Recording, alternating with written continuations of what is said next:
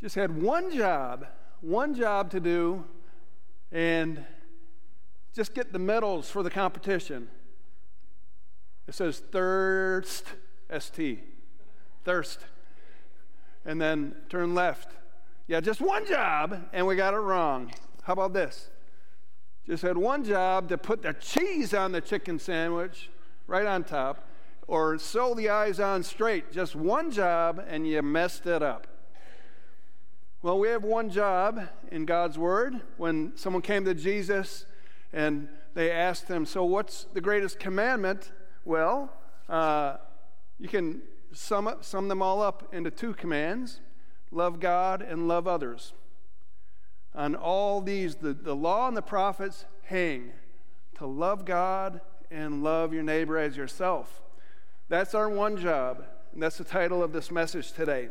And we're in Romans chapter 12, uh, where he sums up our one job to love others and uh, love God with our heart, soul, mind, and strength. Here's the, here's the summary up to the chapter 12 here. The first few chapters dealt with our condemnation because we're all sinners. We all fall short of, of what it takes to have a relationship with God.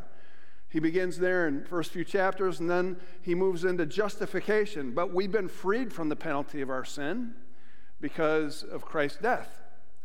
We're saved. We can be saved from this. But not only are we justified, but we are being sanctified. We are sanctified and we're being sanctified. We're freed from the power of sin. We can live this life in victory because of our sanctification.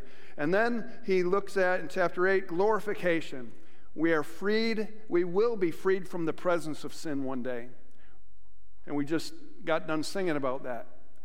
Um, when we'll be in his presence, freed from sin and death.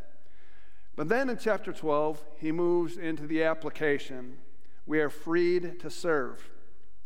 Romans 12, verse 1 starts Therefore, I urge you, brothers and sisters, in view of God's mercy, to offer your bodies as a living sacrifice.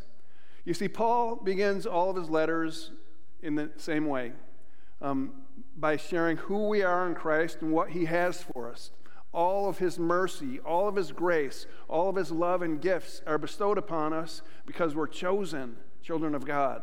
It's who we are. And then at the end of the chapters, like in chapter 5 of Ephesians or Galatians or chapter 12 of Romans, he says, Therefore, this is how you are to live.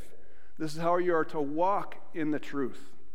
And so that's what he says. Therefore, in view of God's mercy, what he's given to you, offer your bodies as living sacrifices.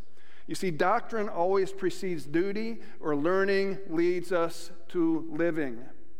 It's not the other way around.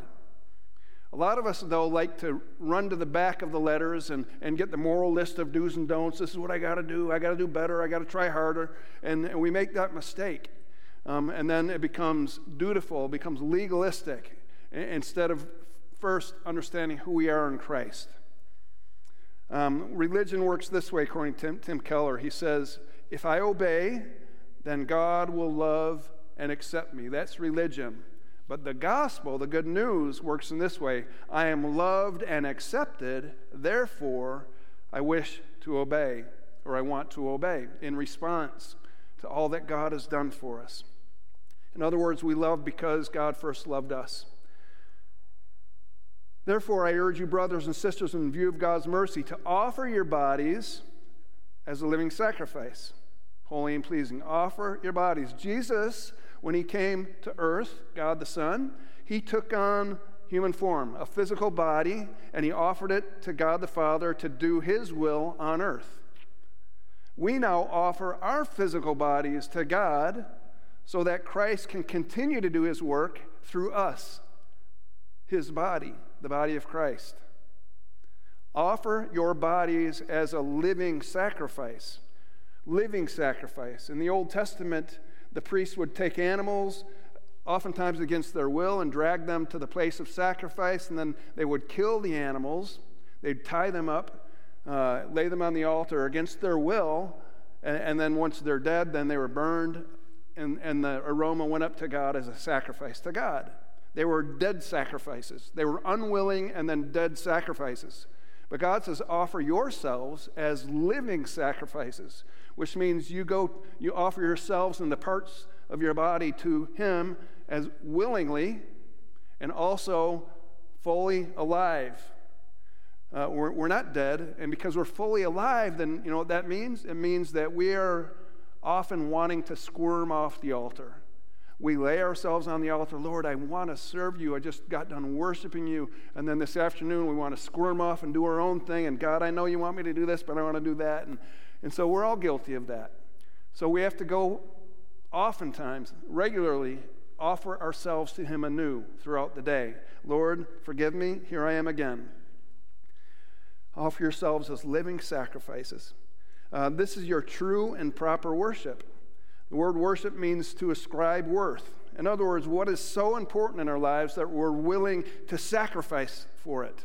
We sacrifice our time, we sacrifice our, our, um, our finances, we sacrifice anything that, that we, because we want this, our energy, and we do these things because we really, really want to do these things.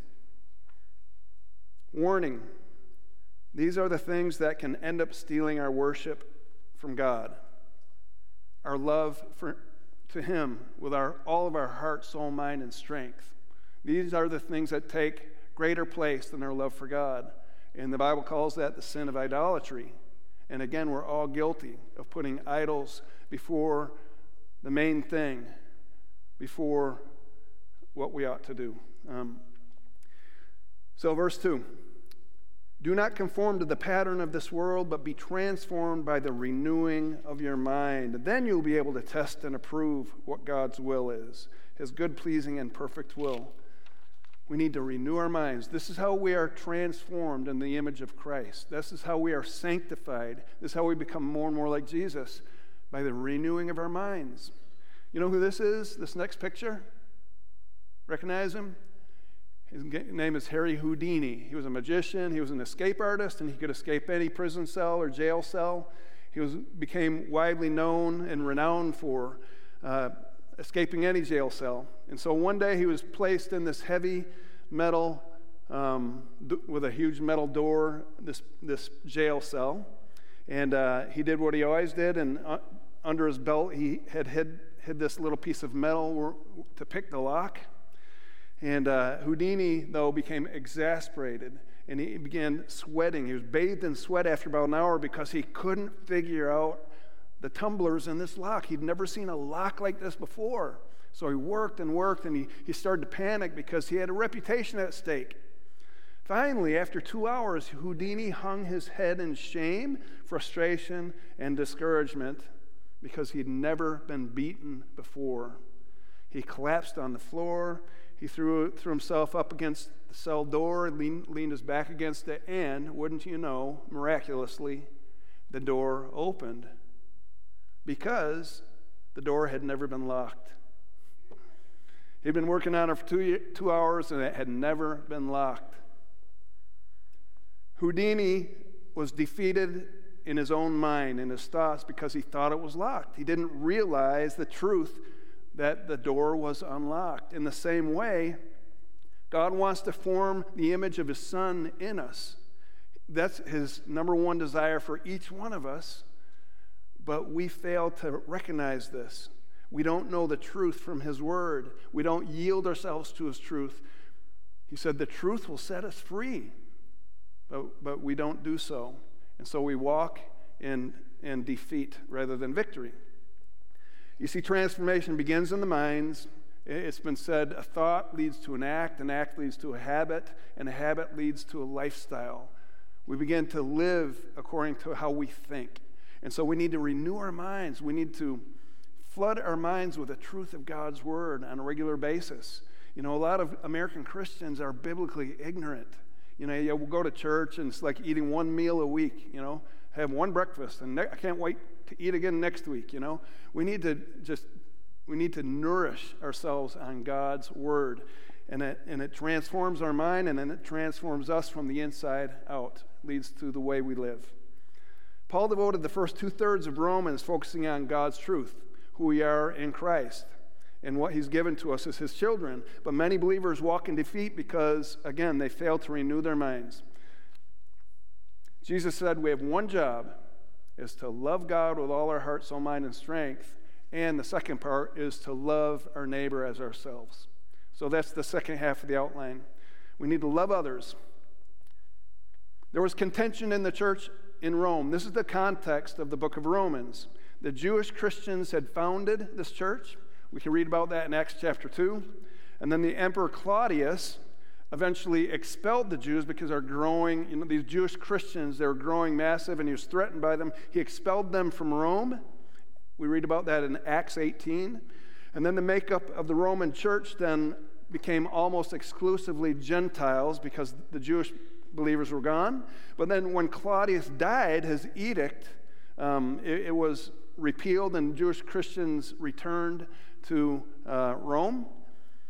And when they got back to Rome, uh, then they encountered massive, massive cultural differences between them and the Gentile believers, which led to animosity. It led to division and contention and anger and arrogance and all sorts of issues that Paul was addressing in many of his letters.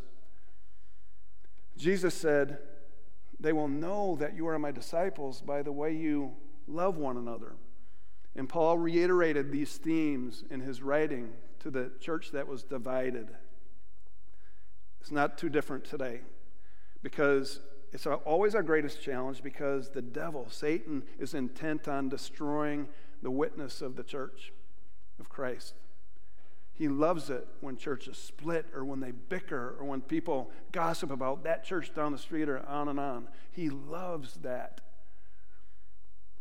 One congregation became oppositional when it discovered that the budget was off by 10 cents. And this went on for some weeks until finally someone just reached in their pocket, pulled out a dime, and said, Here. Tension was gone. Brilliant. And by the way, we're off about $20,000 here in this church. Just, just wanted to pass that on, just as a side note. Not really. Uh, another congregation divided when a committee preparing the Sunday morning coffee switched to a stronger blend and then there was great division. Another uh, members in another church turned on each other because someone dared to uh, serve deviled eggs at the church dinner. Deviled eggs. They suggested angel food cake, but deviled eggs. Should such a satanic item be allowed in our church potluck? Uh, congregations fight today um, for many reasons how much water is required for baptism, how often the Lord's Supper should be served what version of the Bible is the Holy Spirit approved version? Uh, we divide over politics and how we should vote and, and music styles and times of worship. God forbid, don't change the time here and, and mess with our schedule. Um, whether Christians have divine exemption from wearing masks during a, a pandemic or not, hypothetically, you know, that would never happen. But the Jewish Gentile conflict that Paul was dealing with makes anything that we deal with like child's play today. It affected the entire church. So, Paul begins in chapter 12 by sharing how we have to treat one another in love with the love of God. Uh, verse 3 For by the grace given me, I say to every one of you, do not think of yourself more highly than you ought but rather think of yourself with sober judgment in accordance with the faith God has distributed to each one of you. And then in verse 16, 15 and 16, rejoice with those who rejoice, mourn with those who mourn, live in harmony with one another. Do not be proud, but be willing to associate with people of low position. Do not be conceited. So, if we want to do the one thing right, we need to love others with an attitude of humility, Christ like humility. Uh, do you know m- more today than you knew five years ago? Probably. I would guess, I'd hope we'd all say, yeah. Well, um, five years ago, did you think you had a pretty good grasp on knowledge?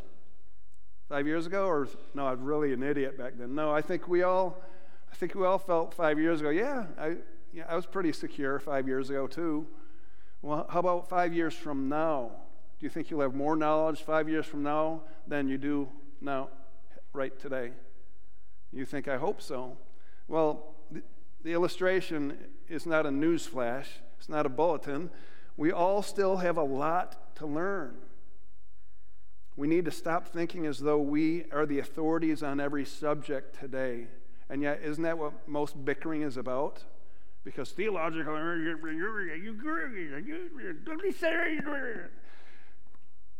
there's only one in the sanctuary this morning who has adequate training in God's Word and possesses great wisdom.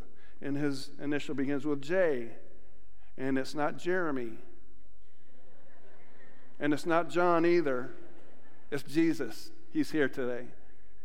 He's the authority, and we learn from him by his Spirit and in his Word. Loving God, uh, loving others also requires not only humility but action. And we, we come to this famous passage about the body of Christ, verse 4. For just as each of us has one body with many members, and these members do not all have the same function, so in Christ we, though many, form one body, and each member belongs to the others. We have different gifts according to the grace given to each of us. If your gift is prophesying, then prophesy in accordance with your faith. If it is serving, then serve. If it is teaching, then teach. If it is to encourage, then give encouragement. If it is giving, then give generously. If it is to lead, do it diligently. If it is to show mercy, do it cheerfully. I've run into a lot of people in my day that said, you know, I'm a Christian. I don't, I don't need to go to church to be a Christian. You know, I have a relationship with God and, and Jesus. I don't need to get involved. I, I really don't need a church. That's unbiblical because the church needs you, and you do need the others in the body of Christ. We're, we're chosen and created to be interdependent upon one another as a body of Christ. You know that. And I'll give you an illustration. Um, you take your car to a mechanic because it's really freezing out, like six, six degrees, or, and you take it and, and, the heater's not working. It just blows cold air and you can't defrost your window. So you, you chop off the ice and you drive it to the mechanic as fast as you can. You drop it off, tell them the heater's broken. A week later, finally they call you and say your car is ready to get picked up. So you're, oh, finally my car is ready. So you go get a ride down to the garage, you get your uh, you, you up to the front desk, you pay the bill, you get the receipt. You get in your car, you start it, you crank on the heat, and you drive it home. And meanwhile, the air is just blowing on you, but it's freezing. It never, ever, ever warms up. What's the deal? So you return, you go back to the garage, you say, What is the deal? It's still cold air. Oh, well, we plugged it into the computer in your car. I got to tell you, you you got a beauty there. It runs perfectly. I said, I know it does, but my heater's busted. Oh, your heater. Well, our heating and air conditioner uh, specialist, he quit like two months ago. We don't do that anymore. What? This is lame. I, I'm not going to recommend this garage. It's not too different in the church. Well, it's not too different in restaurants sometimes, you know. Drive throughs are open because, and the dining room is closed because the staff didn't show up this morning. It's handicapped, if you will. In church, Churches can be handicapped too. We are so, so sorry. Our nursery workers, well, they quit a couple months ago. So we have no nursery. Sorry. Uh, we're sorry about the icy sidewalks. You see, the ushers who are normally here, they're kind of hit and miss. We're not sure if they'll show up today. Uh, we're so sorry that uh, there's no juice for communion today because the one who shops for our communion juice, well, they're on vacation. And so take two wafers today. Many faithful servants of God are no longer with us. They are now worshiping and dancing in heaven. Like Alan Hansen died a couple of years ago. He would do anything for anyone, right? Am I true? He, he was a servant. He, he was in the late 80s and he was, out, he was the first one to shovel and salt and do anything around the church. Joanne Fortner, she was a wonderful, great prayer warrior. Jamie Odell was an encourager. She had the gift of hospitality. She and Dave would host people all the time, including our, our life groups. Tom Stapleton was passionate about missions. He, he just thought and exuded missions and passion for those who are serving overseas. And then a couple weeks ago, we lost Brianna Lance. She had the gift of mercy, among others. She worked with Celebrate Recovery and with the rowdy kids who come every Tuesday night, and that is not an easy task. She, worked, she, served, she began to serve in the jail ministry and even touched a woman in the jail ministry who is now a part of Celebrate Recovery because of Brianna's short stint in the jail ministry. She taught our middle school students. I know that everyone is rushing to volunteer as a middle school counselor. Um, so there's, there's a spot open now. Each one of these will be greatly missed. Who's going to carry on ministries like these and many, many others? We're all needed in the body of Christ. And if you don't show up, then we're going to be handicapped here. We'll be healthy except for in the area in which you're gifted, where you are needed, why God has called you here. I guess I should be able to ask you to take out a piece of paper and say, This is my ministry. This is how, what God has called me to. Here it is. And you'd be able to tell anyone, This is what I do on a regular basis. This is where my passions lie. Not just in the walls of this church, it might be in our community, but you're serving as an extension of this church. And God, we're not, we're never created to be consumers, you know. I go to church for the goods and services, you know, and, and when I get tired of that church, I'll go to another church because it's more exciting. And oh, they have so many cool things. We're not, we're called to be contributors, not consumers. It's biblical, Ephesians 4. Now, these are the gifts Christ gave to the church leaders apostles, prophets, evangelists, pastors, and teachers. But their responsibility as leaders is to equip God's people to do what? To do His work in ministry and build up the church, the body of Christ. You are the ministers of Countryside Covenant Church. Who's your minister? Well, I am. You can say. Romans 12 9 he reiterates this point love must be sincere, hate what is evil, cling what is good. He said, Be devoted to one another in love. Devoted. Are you devoted to one another here?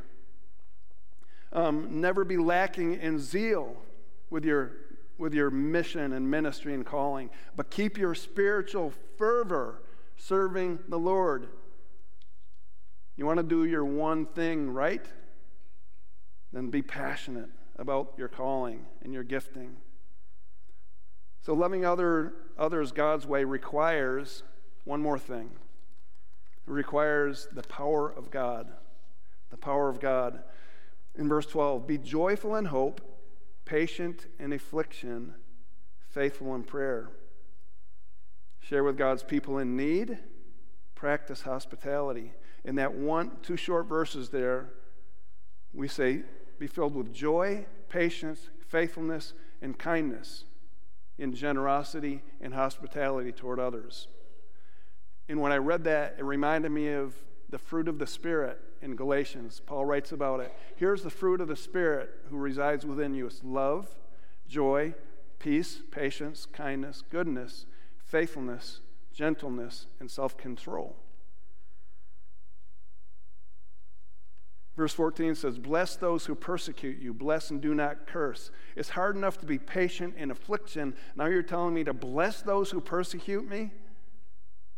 I can't do that. How can I possibly love those who oppose me and attack me and demean me and humiliate me? How can I love jerks like that? Well, by the power of the Spirit. You can't. It's impossible for you to do so. And this is the power of the gospel. It's my spirit within you that loves them as you allow him to do so. And he says, verse 17, do not repay anyone evil for evil, but be careful to do what is right in the eyes of everyone. If it is possible, as far as it depends on you, live at peace with everyone. Be peace pursuers. Do not take revenge, my dear friends, but leave room for God's wrath. For it is written, It is mine to avenge, I will repay, says the Lord. On the contrary, if your enemy is hungry, then feed him. If he's thirsty, give him something to drink. In so doing, you will heap burning coals on his head. Do not overcome by evil, but overcome evil with good. You see, my impression of the Apostle Paul, who wrote this, When I think of the Apostle Paul, if I were to see him face to face, go back in history, I would, I would have thought I would see someone strong and passionate. He's the great Apostle Paul. He's confrontational. He would be kind of in your face with the truth. He would have a holy and righteous anger for the truth, and he'd be a pulpit pounder. You know, this is the Apostle Paul. He's strong, man. He's my hero. But as I read his writings, I don't really get that impression. No, Paul is rather one who blessed those who hated him. He, was one who sought to live at peace even with his enemies. He's one who did not seek revenge. He's one who did not fixate on all the evil around him, but he overcame the evil all around him with doing good. He's the one who bore the fruit of the Spirit. The Apostle Paul, this great hero, had gentleness and kindness and patience. In other words, he looked a lot like Jesus, who refused to retaliate even when they were crucifying him. And we can only do that if we are led by the power of the Holy Spirit within us, because it is the fruit of the Spirit. It's not our fruit, it's not things we conjure up to try harder to do better for God so we're more acceptable. No, it's the fruit of the Spirit when we submit to God and ask Him to live His life through us, then He changes us. I'd like to end with just reading from one of my favorite authors named Glenn McDonald. but before I do that, I'll show you a couple more pictures. Just one job. I had one job to do. And you see that the water's kind of flowing a little bit outside the sink, and, and the porches, well, you see where the porch is, right? Just one job to do, and you kind of messed up. Well, when we try to love God and love others the way we're commanded, then we're going to fail too. We're going to fail often. Thank God for forgiveness and for God's grace. Another, hi- another passage that highlights our one job is found in 1 Corinthians 13. And sometimes we know what to do, but we just don't want to do it. We don't want to love that way. Instead, we justify our actions. You know, we can, we know we should forgive one another. We pray the Lord's Prayer until we have someone who's offended us. And then, by golly, I'm not going to, I can't forgive those people, right?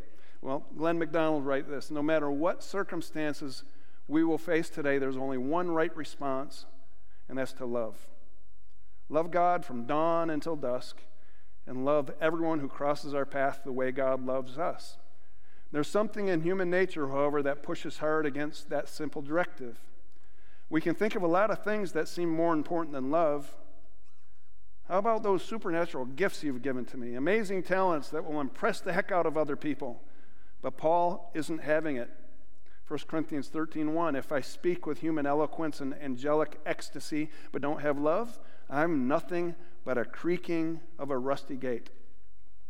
Even if the Holy Spirit should give us the, an extraordinary ability, it will turn out to be worthless if we flunk our one job, which is to love. Well, how about superior insight and truth? We got to pursue truth, right? This is a central temptation of our day. We love to be right. In fact, that was the first sin, right? Hey, you can be like God. You can have the knowledge of good and evil. Yeah, go for truth. Um, you, we want to be known as the smartest person in the room, or at least the most spiritual person in the pew. But again, Paul is ruthless. If I speak God's word with power, revealing all his mysteries and making everything plain as day, and if I have faith that says to a mountain, jump, and it jumps, but I don't love, then I'm nothing. Superior insight seems like an awesome thing, but without love, it turns us into spiritual zeros. William Barclay writes Most people have been brought into the church by kindness of a real Christian love.